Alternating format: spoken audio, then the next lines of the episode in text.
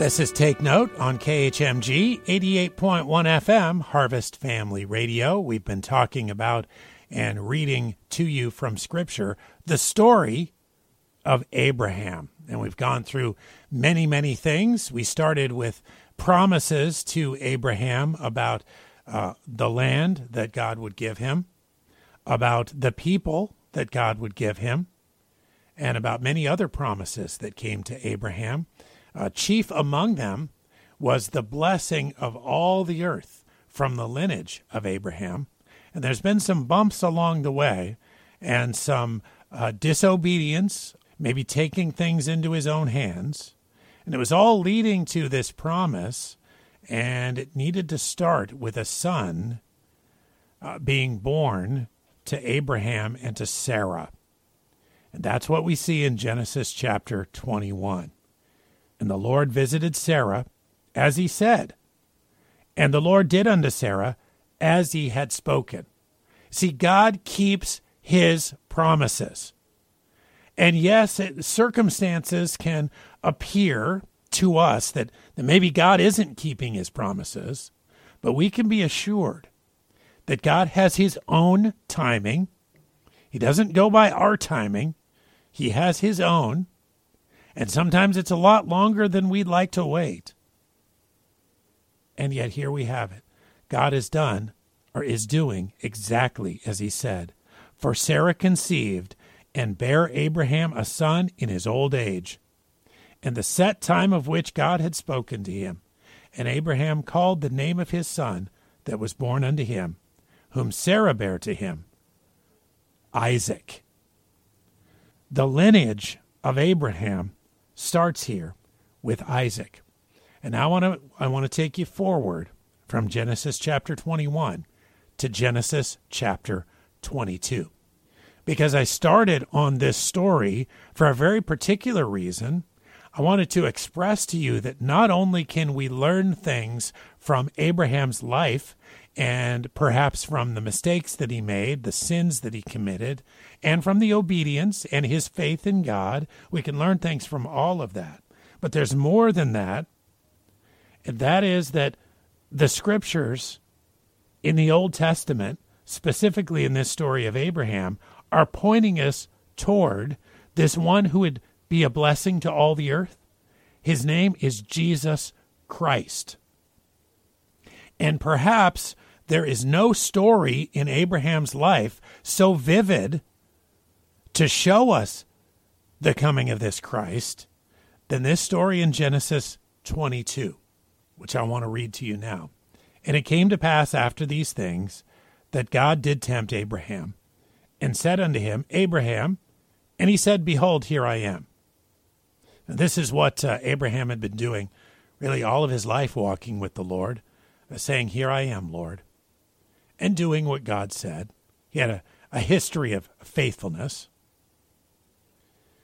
And he said, Take now thy son, thine only son, Isaac, whom thou lovest, and get thee into the land of Moriah, and offer him there for a burnt offering upon one of the mountains which I will tell thee of.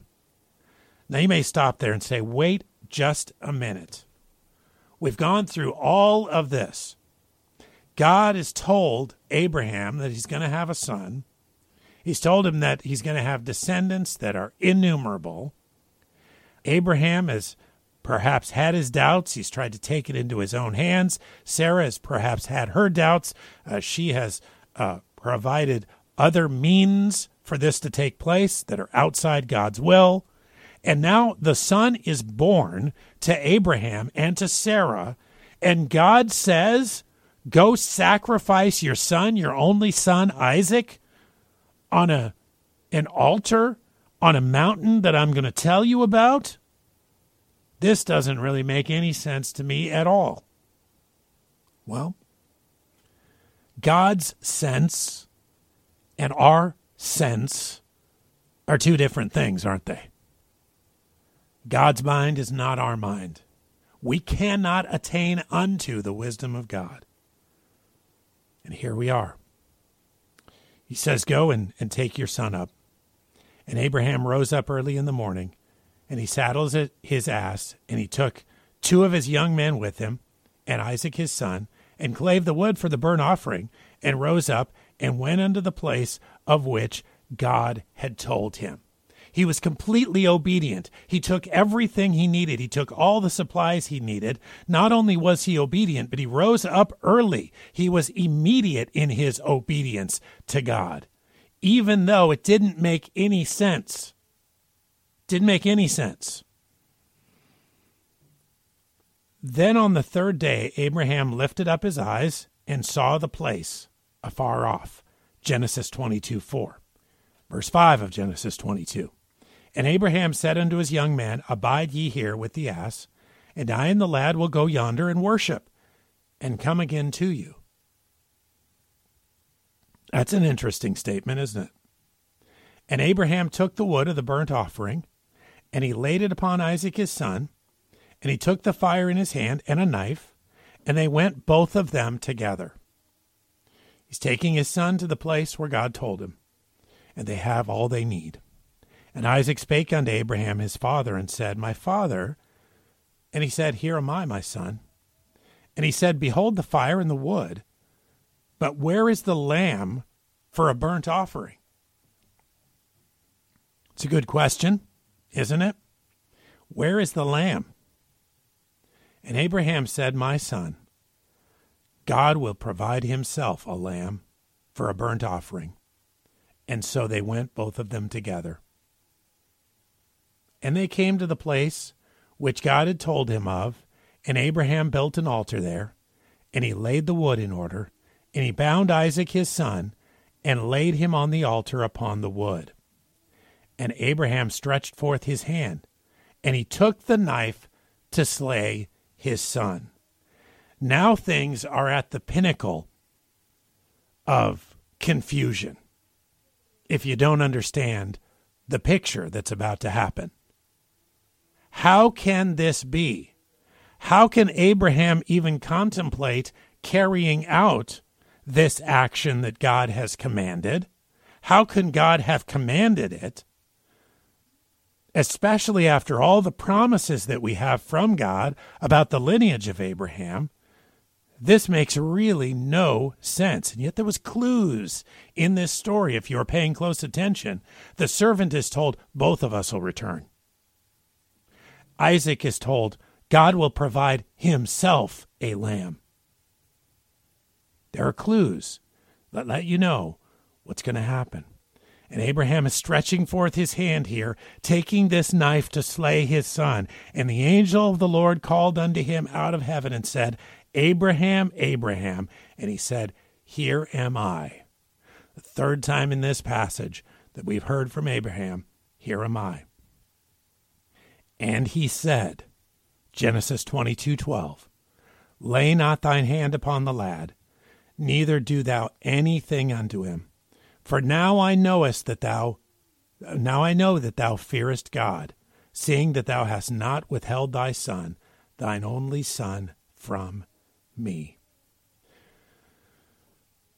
Wow. Verse 13 of Genesis 22. And Abraham lifted up his eyes and looked, and behold, behind him a ram caught in a thicket by his horns. And Abraham went and took the ram and offered him up for a burnt offering in the stead of his son. And Abraham called the name of that place Jehovah Jireh. As it is said to this day, In the mount of the Lord it shall be seen. In the stead of his son, Abraham was provided a lamb. You know what? In our stead, a lamb was provided and his name was Jesus Christ. And God, though he spared the son of Abraham, spared not his own son, but gave him up for us all. And today we have opportunity to be saved through the blood of the Lord Jesus Christ, the spotless Lamb of God. Salvation is offered freely. If you do not know Christ, this picture shows you, gives you a living representation of what would come, and in our case, looking back, what has come. The Lamb of God, slain for us. Salvation provided by God. See why these Old Testament stories are so important? They provide us pictures, they point to Christ, the great God of the universe, the Lord of Lords, the King of Kings. Thank you for listening to Take Note today, KHMG 88.1 FM, Harvest Family Radio. Me, me.